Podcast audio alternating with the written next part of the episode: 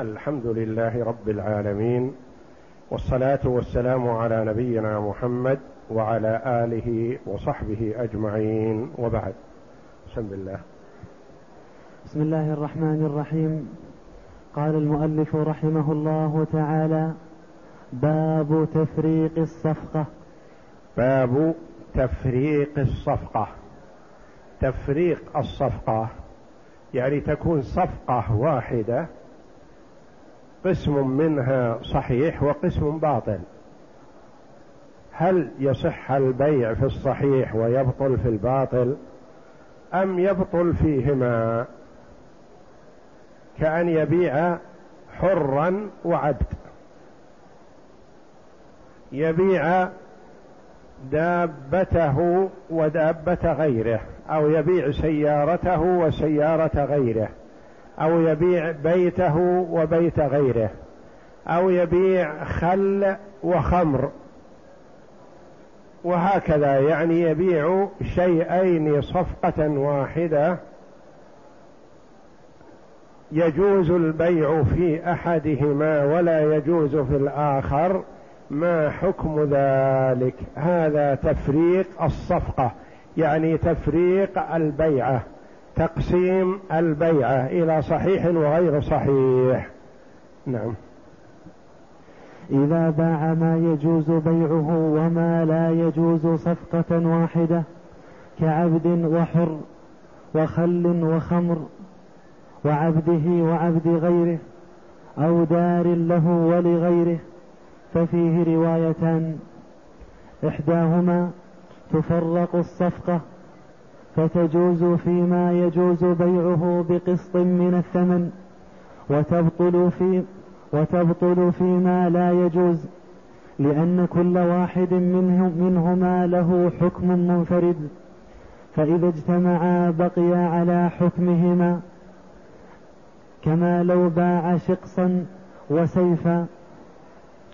إذا باع ما يجوز بيعه وما لا يجوز. إذا باع ما يجوز يعني الذي يجوز ما هنا؟ بمعنى الذي وليست نافية. إذا باع ما يجوز بيعه وما لا يجوز صفقة واحدة يعني بيعة واحدة كعبد وحر عنده رقيق باعه مع ولد آخر حر خل وخمر. الخل يجوز بيعه. والخمر محرم بيعه وملعون بائعه ومشتريه. وشاربه وآكل ثمنه. وعبده وعبد غيره. يعني كلاهما يصح بيعه لكن أحدهما له والآخر ليس له لا يجوز لا يصح منه أن يبيع شيئا لا يملكه أو دار له ولغيره دار مشتركة بينه وبين غيره باعة كأن يكون إخوة مثلا في هذه الدار يملكونها أو ورثوها من أبيهم. تجرأ واحد وباع الدار كاملة ولم يستأذن إخوانه ولم يوكلوه في البيع فهو باع ما يملك وباع ما لا يملك ولم يؤذن له في بيعه. ففيه روايتان عن الإمام أحمد رحمه الله تعالى. إحداهما تفرق الصفقة. تفرق الصفقة. يعني باع الخمر والخل بمئة. بمئة. نقول لا يصح هذا البيع هكذا لأن الخمر لا قيمة له وحرام بيعه وحرام أخذ ثمنه بل تجب إراقته. ما الحكم؟ يقال الرواية الأولى عن الإمام أحمد تفرق الصفقة. نعم. ننظر. ماذا يساوي هذا الخل؟ وماذا يساوي هذا الخمر لو كان يصح بيعه؟ قالوا هذا قيمة كذا وهذا قيمة كذا. فيصح في الخل بقيمته بقسطه من الثمن. ويحرم ولا يصح في الخمر. أو مثلا عبده وعبد غيره باع عبده وعبد غيره. اثنان باعهما دفعة واحدة. نقول نعرض هذا على أهل الصنف. كم يساوي عبد البايع؟ قالوا يساوي ألف. كم يساوي عبد الجار مثلا؟ قالوا يساوي كذا ألف ومئة. مثلا نقول إن شئت فخذ الذي يخص الرجل بقيمته التي هي ألف وأما غلام وعبد غيره فلا يصح بيعه. تفرق الصفقة. وتبطل فيما لا يجوز لأن الذي لا يجوز بيعه إما لأنه محرم أو لأنه لا يملكه. ولم يؤذن له في بيعه. أو مثلا كما مثلنا في داره ودار إخوانه. هم مشتركون فيها ثلاثة. وتجرأ واحد منهم وباعها. باعها بثلاثة آلاف مثلا. ثم لما علم إخوانه قالوا ما وكلنا أخانا في البيع. وإنما يتصرف في ملكه. أما أملاكنا فلا يتصرف فيها لم نوكله ولم نأذن له في البيع. فنقول على هذه الرواية تفرق الصفقة. نقول نصيبه ما دام مشاع في البيت الثلث بثلاث بألف. ونصيب أخويه بألف وألف. فيكون البيع على نصيبه وحده بألف. إن رضي المشتري. لأن تفريق الصفقة موقوف على موافقة المشتري لأنه قد يقول مثلا نعم أنا أقبل ثلث هذا البيت بألف ريال ويكون إخوان البايع شركا لي في البيت فأنا أكون شريك لهم بمنزلة أخيهم نشترك جميع؟ فيتم البيع في هذا. وإن شاء قال لا أنا اشتريت البيت على أساس أنه كامل وأن هذا الأخ مفوض من قبل إخوانه في البيع وما دام لم يفوض في البيع فأنا لا نظر لي في ثلثه. فتفريق الصفقة وارد. نعم. والثانية؟ فإذا اجتمعا بقي على حكمهما كما لو باع شقصا وسيفا.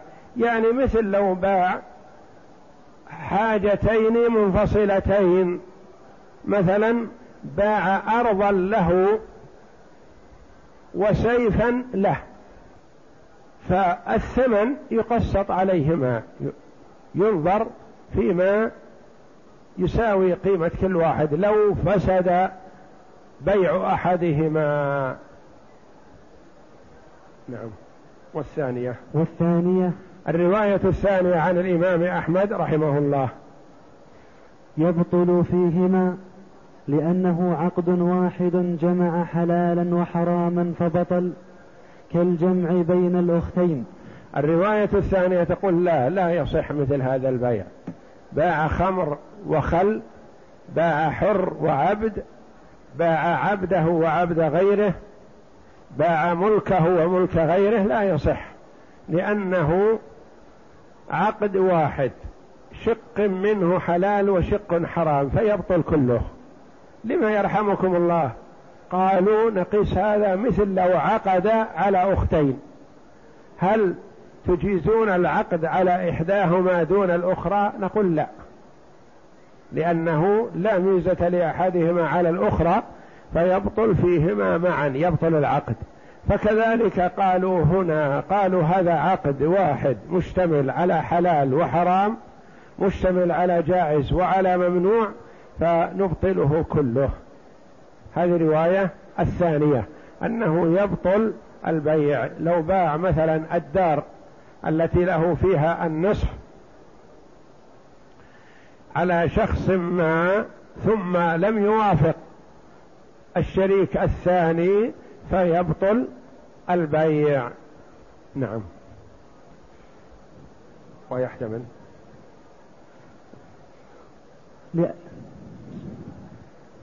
ويحتمل أن يصح فيما يجوز فيما ينقسم الثمن فيه على الأجزاء كدار له ولغيره ونحوها.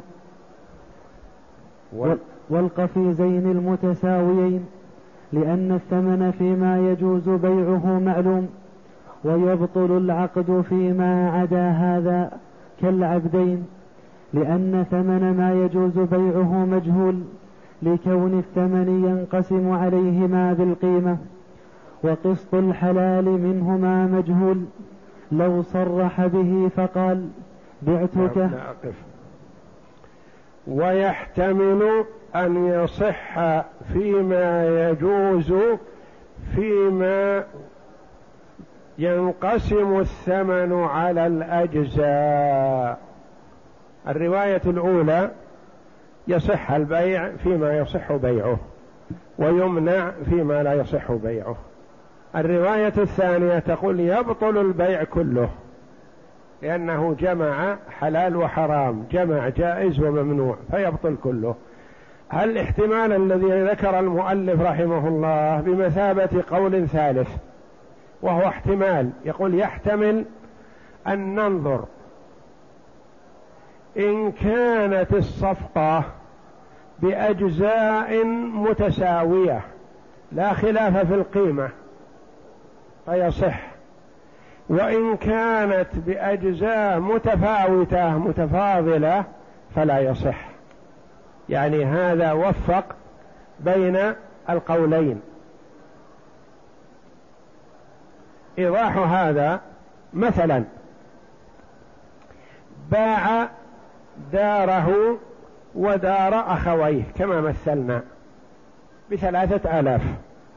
هذا البائع له الثلث ولكل واحد من أخويه الثلث.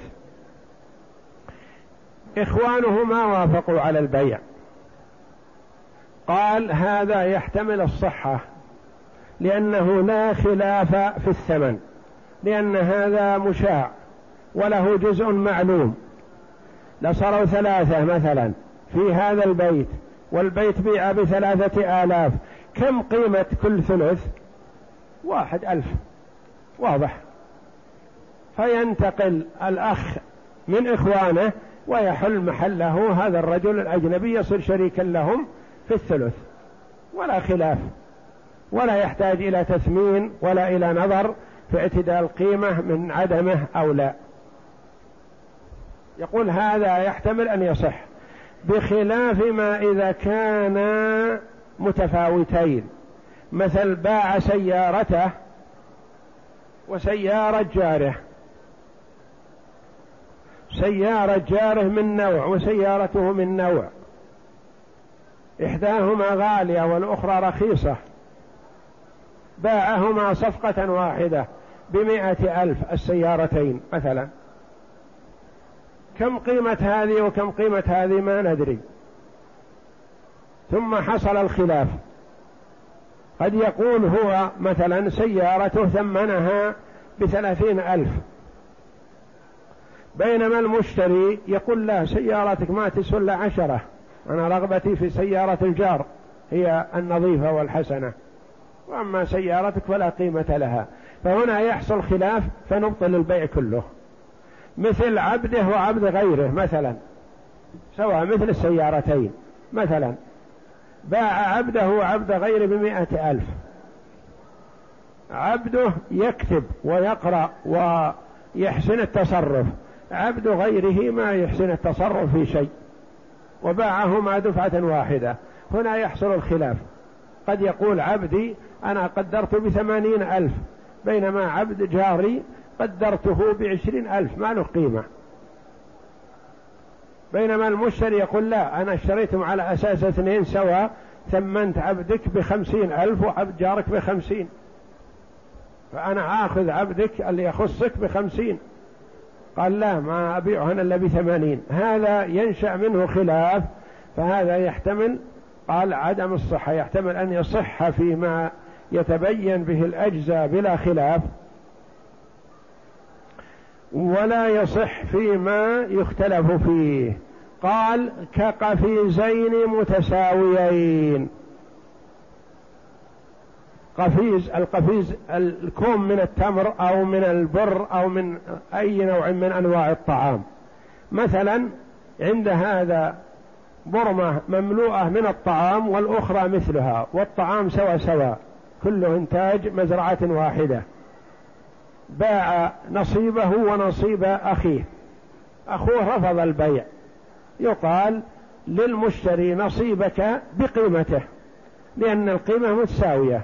بعته مثلا بعشرة هذا بخمسة وهذا بخمسة لأنها لا تختلف. فهذا الاحتمال الذي ذكره المؤلف رحمه الله قال يحتمل أن يصح فيما لا ينشأ عنه خلاف. يكون شيء متساوي. أو معروف أن قسطه من الدار كذا ما ينشأ عنه خلاف. الدار يشترك فيها عشرة أخوة وبيعت بعشرة آلاف. نصيب واحد منهم ألف. وهكذا. بخلاف ما إذا كانت متفاوتة الأجزاء فأحدها يكون مجهول. وإذا جهل أحدهما جهلت قيمة الآخر كذلك. نعم. ويبطل العقد فيما عدا هذا كالعبدين لأن ثمن ما يجوز بيعه مجهول. لكون الثمن ينقسم عليهما بالقيمة وقسط الحلال منهما مجهول. لو صرح به فقال بعتك هذا العبد بقسطه من الثمن لم يصح فكذا ها هنا. فإن قلنا يصح وعلم المشتري الحال فلا خيار له لأنه دخل على بصيرة ولا خيار للبائع بحال. وإن لم يعلم المشتري الحال فله الخيار لأن عليه ضررا في تفريق الصفقة. على القول بأنه يصح. هذا بالنسبة للبايع لا خيار له. لا يقول لا لا صرت ما أنت بأخذ سيارة جاري أنا ما أبيع سيارتي. نقول لا أنت بعت وخلاص. لكن الذي له الخيار من هو؟ المشتري هو الذي له الخيار. بشرط أن يكون لم يعلم. إذا لم يعلم أن هذا الرجل باع سيارته وسيارة جاره بدون وكالة وبدون تفويض فيكون له الخيار إن شاء أخذ أحد السيارتين بقسطها وإن شاء رفض لأنه قد يجوز يقول أنا ما أريد الدار إلا كلها. ما أريد الشراء إلا بالسيارتين معا. ما أريد الشراء إلا في العبدين معا. فله الخيار. إذا فرقت عليه الصفقة له الخيار. إن شاء أخذ وإن شاء ترك. وأما البايع فلا خيار له لأنه باع ما يملك فصح. وباع ما لا يملك فلا يصح. نعم. وإن اشترى معلوما ومجهولا بطل العقد فيهما لأن ما يخص المعلوم من الثمن مجهول. وإن باع معلوما ومجهولا بطل العقد فيهما لأن المجهول مجهول القيمة. ما تدرى كم قيمته. فإذا جهلت قيمة أحدهما جهلت قيمة الآخر كذلك ونشأ الخلاف. كأن يكون مثلا باع عليه أرضا في مكة وأرضا في الرياض لا يعرفها وإنما بموجب الوصف. وأرض الرياض قد تساوي مئات الآلاف وقد لا تساوي إلا عشرة آلاف مثلا. فأرض مكة اطلع عليها وشافها لكن أرض الرياض ما اطلع عليها فلا يصح. لأنه باع معلوم ومجهول. أو شيء موصوف مثلا قال انظر أبيع عليك هذا البعير وبعيرا آخر.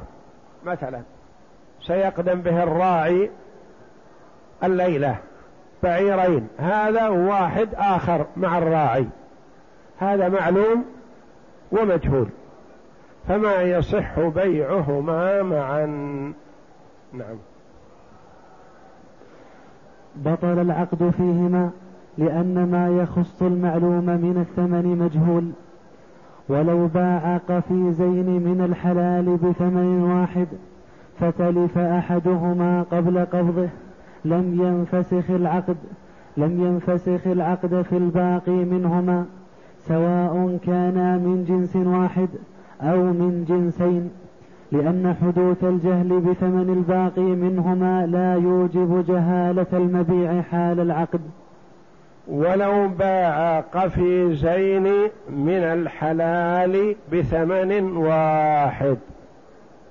باع قفيز من الطعام مثلا في هذه المزرعة وقفيز آخر مثله مساو له في كل شيء في مكان آخر باعها عليه بمئة. فاستلم أحدهما المشتري. لما ذهب ليستلم القفيز الآخر وجده قد تلف برياح أو مطر فسد. فهل ينفسخ العقد كله أم ينفسخ في الذي حصل عليه التلاف؟ ينفسخ في الذي حصل عليه التلف فقط. ثم نقول للمشتري الخيار كذلك لأنه قد ما يفي بغرضه. قد تختلف الحال بالنسبة له. يقول أنا اشتريت على أساس أنها جميع لكن ما دام أنها بعضها ما هو كافين فأنا لا أريد. فيثبت له الخيار في هذه الحال. سواء كان من جنس واحد أو من جنسين بر وتمر بر وشعير ما فيها غرر لأن معروف هذا قيمته وذاك معروف قيمته يعرف. نعم. قال القاضي ويثبت للمشتري خيار الفسخ لتفرق الصفقة عليه فأشبه ما قبلها. ويثبت للمشتري خيار الفسخ. إن شاء. قال لا أنا اشتريت على أساس تمر وبر. لكن لما ذهب أحدهما أحدهما ما يكفين سأضطر إلى أن أذهب وأبحث عن الحاجة الأخرى. أريدها جميع من عندك ولا من عند غيرك؟ فله الخيار لأجل تفريق الصفقة عليه. نعم. فصل فإن جمع بين عقدين مختلفي الحكم كبيع وإجارة أو صرف بعوض واحد صح فيهما لأن اختلاف حكم العقدين لا يمنع الصحة كما لو جمع بين ما فيه شفعة وما لا شفعة فيه. فإن جمع بين عقدين مختلفي الحكم كبيع وإجارة. قال مثلا أبشتري منك هذه الأرض وأستأجر هذا البيت لمدة سنة. يعني أريد السكن فيه حتى أعمر هذه الأرض. أجار وقيمة بمائة ألف. صح. لأن هذا بين واضح. و ولا خلاف. لو نشأ فسد أحدهما مثلا أو أخذ بشفعة أو نحو ذلك عرف قسط الشيء الآخر كبيع وإجارة أو صرف أو كبيع وصرف بعوض واحد يعني بقيمة واحدة. قال مثلا أريد منك أن أشتري هذا الكتاب وهذا الذهب الذي معك الكتاب والذهب أشتريها بمئة ريال فضة. صح. لأن الكتاب اشتراه والذهب والفضة عبارة صرفه بذهب. نوعين مختلفين ما يلزم فيهما التساوي وإنما يلزم القبض في المجلس. صح لأن كل واحد معروف قسطه من الثمن. لأن اختلاف حكم العقدين لا يمنع الصحة. يعني عقد صرف الذهب بالفضة يلزم أن يكون يدا بيد. شراء الكتاب ما يلزم. لو قال الكتاب معروف هو كتاب بين مثلا كتاب الكافي خمسة مجلدات ستة مجلدات مثلا احضره لك بعد يومين. وهذا الذهب الذي بيدي. والقيمة مئة ريال استلمها في مكان العقد لأجل الصرف لأن الصرف لا يجوز التفرق وقد بقي من القيمة شيء. لأن اختلاف حكم العقدين لا يمنع الصحة كما لو جمع بين ما فيه شفعة وما لا شفعة فيه. كذلك مثلا هذا الرجل عنده أرضين. أرض له خالصة. وأرض له فيها شريك. ملاصقة لها. فباع هذه الأرض البعيدة وباع الأرض التي فيها شراكة مع آخرين. نصيبه. هنا عقد واحد في شيئين على شيئين. والشيئان مختلفان. الأرض البعيدة هذه ما أحد يستطيع أن يأخذها من يد المشتري. الأرض المشاركة لأراض أخرى يأتي واحد من الشركاء ويقول أخذها منك بالشفعة. فيأخذها بالشفعة جبرا لا خيار للمشتري. تؤخذ من يده وتدفع له القيمة. وهذا من محاسن الشريعة الإسلامية وجود الشفعة لأنها لدفع الضرر. لدفع الضرر. كأن يكون مثلا ثلاثة شركاء في عمارة واحدة. واحد ساكن في الدور الأرضي واحد في الثاني واحد في الثالث. وهم شركاء فيها. أحدهم باع نصيبه. وباب الشفعة سيأتي إن شاء الله مستقل. أحد الثلاثة باع نصيبه. الشركاء الاثنان مثلا ما يرضون بشخص آخر أجنبي يأتي معهم لأن هذا أخوهم أو ابن عمهم أو صديقهم أو هم ألفوه. لكن يجيهم واحد أجنبي يضايقهم. فمن محاسن الشريعة الإسلامية أن أهل العقار السابقين يستطيعون أن يأخذوا هذا المبيع بقيمته ممن اشتراه ويرفع يده عنه لدفع الضرر عنهم. يقول ما نبي أجنبي يدخل معنا؟ نحن إخوة أو أولاد عم أو أقارب أو أصدقاء متآلفون. ما نريد واحد يدخل بيننا. فمن حقهم أن يأخذوا نصيب هذا البائع يقال بالشفعة. والشفعة لا زيادة ولا نقص. بنفس القيمة. ما يقول المشتري كم تعطيه المربح؟ لا ما دام يستحق الشفعة فهو يشفع ويأخذه بقيمته. كذلك هنا لو باع شقصين واحد ما تطرق إليه شفعة لأنه منفصل والثاني تتطرق إليه الشفعة صح البيع ويؤخذ ما تتطرق إليه الشفعة بالشفعة. كما لو جمع بين ما فيه شفعة وما لا شفعة فيه. نعم. وفيه وجه آخر لا يصح لأن حكمها مختلف وليس أحدهما أولى من الآخر فبطل فيهما. فإن البيع فيه خيار ولا يشترط التقابض فيه في المجلس ولا ينفسخ العقد بتلف المبيع والصرف يشترط له التقابض وينفسخ العقد بتلف العين ولا بتلف العين في الإجارة. وفيه وجه آخر إذا جمع عقدين إجارة وبيع أو بيع وصرف أو نحو ذلك قال لا يصح. لما يرحمكم الله؟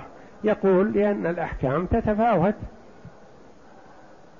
البيع ما يشترط فيه التقابض في المجلس بخلاف الصرف فيشترط فيه التقابض.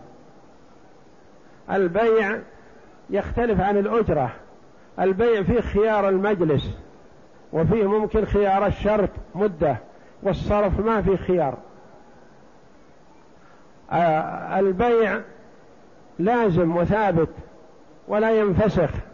والإجارة تنفسخ بتلف العين. إذا تلفت أو حصل فيها خلل العين فسدت. الإجارة وألغيت. فالعقدان مختلفان. ما يلزم لكل واحد فيحتمل عدم الصحة. ويرجع. بين نكاح وبيع بعوض واحد فقال زوجتك ابنتي وبعتك داري بمئة. صح في النكاح لأنه لا يفسد بفساد العوض وفي البيع وجهان وإن جمع بين نكاح وبيع بعوض واحد.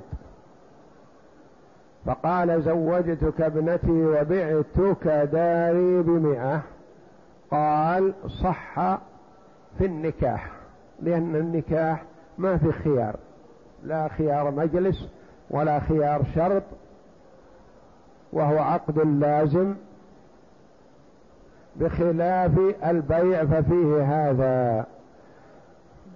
صح في النكاح هذا قول واحد إنه يلزم لأنه لا يفسد بفساد العوض. لا يفسد النكاح بفساد العوض. لو مثلا تزوج امرأة على عشرة آلاف ريال مثلا قال هذه العشرة الذي في جيبك فأخرجها وأعطاها إياه على أنها مهر لابنته عشرة آلاف. ثم عقدوا على هذا ثم برك بهذه الدراهم التي دفع عشرة آلاف وجدها مزيفة. لو كان بيع بطل البيع لأنه ما دفع قيمة دفع أوراق لا قيمة لها. لكن ما دام نكاح فالنكاح لازم وعقد لازم. ولا يقال بطل النكاح النكاح ثابت. لكن من حقه من حق ولي المرأة أن يطالب بمهر صحيح بعشرة آلاف بدلها العشرة الآلاف المزيفة. وهكذا لأن البيع يبطل بفساد العوض. والنكاح لا يبطل بفساد العوض وإنما يطالب بعوض بدل العوض. صح في النكاح لأنه لا يفسد بفساد العوض وفي البيع وجهان. وجهان أنه يصح ويطالب بعوض بدل هذا العوض الفاسد أو يكون له يبطل البيع ويعاد المبيع إلى صاحبه. نعم. وإن جمع بين بيع وكتابة فقال لعبده بعتك عبدي هذا وكاتبتك بمئة بطل البيع وجها واحدا لأنه باع عبده لعبده فلم يصح كبيعه إياه من غير كتابة. وهل تبطل الكتابة؟ تخرج على الروايتين في تفريق الصفقة. ولو جمع بين بيع وكتابة. الكتابة أن يبيع الرجل عبده على نفسه على أن يدفع له عشرة آلاف كل شهر ألف ريال مثلا. هذه نجوم الكتابة. هذه الكتابة وهي التي قال الله جل وعلا وكاتبوهم إن علمتم فيهم خيرا. فهو مأمور بها شرعا الكتابة لأنها وسيلة إلى حرية الرقيق. والإسلام يتشوف إلى الحرية لأن الرق سببه الكفر. الرق الصحيح سببه الكفر من الرجل نفسه أو المرأة أو أصلهما آباؤه وأجداده. فسبب الرق الكفر. ثم إن الإسلام يتشوف إلى الحرية فجعل كفارة قتل الخطأ اعتاق رقبة. كفارة الجماع في نهار رمضان عتق رقبة. كفارة الظهار إذا ظاهر الرجل من زوجته وأراد العودة عتق رقبة. وكثيرا ما يأمر الإسلام بالعتق ويحث عليه. من ذلك الكتابة. الكتابة وسيلة إلى إلى الحرية. يأمر الإسلام بالحرية ويحث عليها. ولا ويحب التخلص من الرق. لأن المرء إذا كان حرا تصرف وانتفع ونفع بخلاف ما إذا كان عبدا مأمورا لسيده يتصرف في حدود رغبة سيده. فالإسلام يتشوف إلى الحرية ويتشوف إلى ما يرفع الرق عن العبد. فمثلا يكون السيد عنده رقيق. فيقول أبيعك على نفسك بعشرة آلاف. كل شهر تدفع كذا. هذا صحيح. وهذه الكتابة. ثم قال وأبيع عليك هذا الرقيق الولد الصغير لأجل أن تتولاه وتربيه. يكون رقيقا لك بعشرة أو بخمسة. يعني باعه جميع. قال أنت أبيعك على نفسك. وهذا الرقيق أبيعه عليك الجميع بعشرين ألف. ما ميز قيمة كل واحد. تدفع لي عشرين ألف بكذا بهذه الأقساط مثلا وتكون أنت حر ويكون هذا الرقيق ملك لك. قالوا هذا لا يصح. لما؟ أليست الكتابة يتشوف إليها الإسلام ويأمر بها؟ بلى. لكنه هذا التصرف لا يصح لأنه باع عبده على عبده. باع عبده الثاني على عبده الذي كاتبه. وبيع الشيء على نفسه ما يصح. بطل البيع وجها واحدا يعني بيع الرقيق الآخر. لأنه باع عبده لعبده فلم يصح كبيعه إياه من غير كتابة. يعني لو باع رقيق على رقيق آخر ما صح لأن الرقيق الآخر ما يملك. والمكاتب قن ما بقي عليه درهم. قول العلماء المكاتب قن ما بقي عليه درهم يعني رقيق. ما يعتق حتى يسدد كل ما عليه. لو بقي عليه عشرة ريالات وعجز قال خلاص عجزت ما أنا بدافع شيء. عاد رقيق كما كان. وهل تبطل الكتابة؟ قال تخرج على الروايتين في تفريق الصفقة. عند من يقول بصحة تفريق الصفقة؟ قال نعم تصح الكتابة.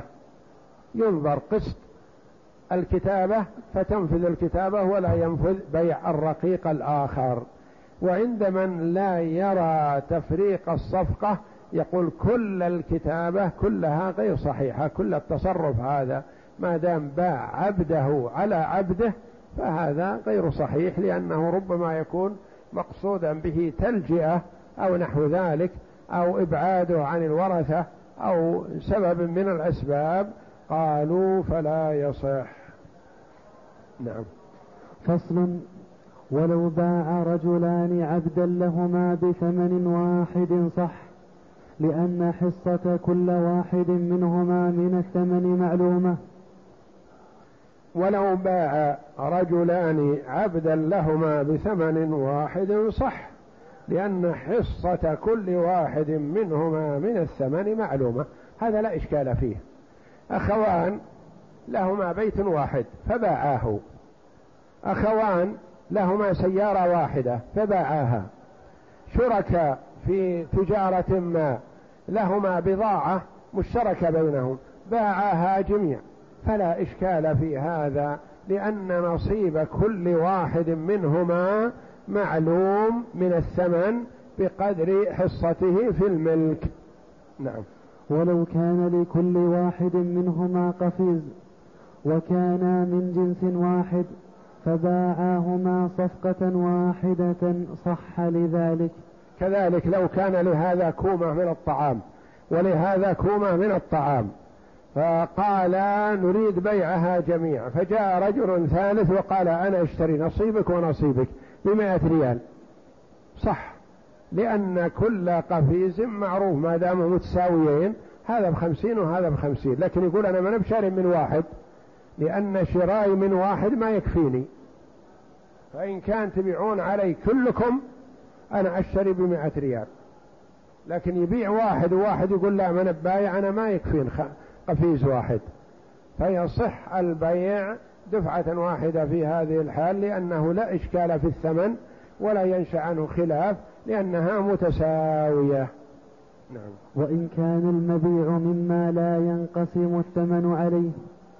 مثل إن كان لكل واحد منهما عبد فباعاهما صفقة واحدة أو وكلا رجلا فباعهما أو وكل أحدهما الآخر فباعهما بثمن واحد لم يصح لأن كل واحد منهما مبيع بحصته من الثمن فلم يصح كما لو صرح به.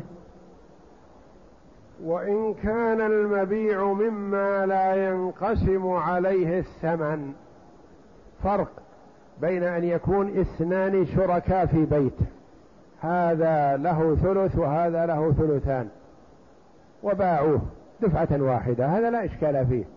لأن الثمن بحسب قيمة بحسب حصة كل واحد. باعوه بثلاثة آلاف هذا له ألف وهذا له ألفان. لكن إذا باعوا سيارتين بعشرة آلاف. مثلا هذا يحتمل أن لا يصح لأن السيارتين يختلفان. هذا له سيارة وهذا له سيارة وباعوها جميع بعشرة. سينشأ الخلاف يقول واحد سيارتي بستة وسيارتك بأربعة. يقول الآخر لا سيارك بخمسة وسيارتي بخمسة. فتختلف الحال فلا يصح بخلاف البيت والقفيزين المتساويين. البيت لا يختلف. والقفيزان المتساويان كما قلنا قفيز معروف قدره خمسين كيلو وهذا قدره خمسين كيلو وشكلهما سواء هذا لا خلاف. يصح أن يبيعهما معا. لكن هذا غير وهذا شكل غير. هذا له سيارة وهذا له سيارة وليست متساوية. قال هذا يحتمل أن لا يصح. لم يصح لأن كل واحد منهما مبيع بحصته من الثمن فلم يصح كما لو صرح به. ويحتمل أن يصح بناء على تفريق الصفقة إذا لم يحصل اتفاق بينهما. تؤخذ يؤخذ جزء من الصفقة بالقيمة المتراضى عليها والشريك الآخر الذي لم يرضى بقيمة حصته تبقى بضاعته أو صفقته أو سيارته له بحصتها بقدرها. وللمشتري مثل ما تقدم الخيار عند تفريق الصفقة كما لو نعم. كما لو صرح به. ويحتمل أن يصح بناء على تفريق الصفقة أو كما لو كاتب عبدين كتابة واحدة بعوض واحد. قال يحتمل أن يصح هذا لأن كل شيء معروف بقدره. مثل لو كاتب عبدين كتابة واحدة بقيمة واحدة. قال تعالوا زيد وعمر. أرقا لمحمد. محمد باع الاثنين على أنفسهم. قال أبيعكم على أنفسكم بعشرة آلاف. كل شهر تحضروا لي خمسمائة ريال. أحضرتم. هذا أحضر أربعمية وهذا أحضر مئة هذا أحضر مئتين وهذا أحضر ثلاثمائة. بشأنكم. المهم أن تدفعوا لي أنتم شهريا خمسمائة ريال فإذا كملتم عشرة آلاف صرتم أحرار. هذا صحيح كما لو كاتب عبدين كتابة واحدة بعوض واحد. والله أعلم وصلى الله وسلم وبارك على عبده ورسول نبينا محمد وعلى آله وصحبه أجمعين.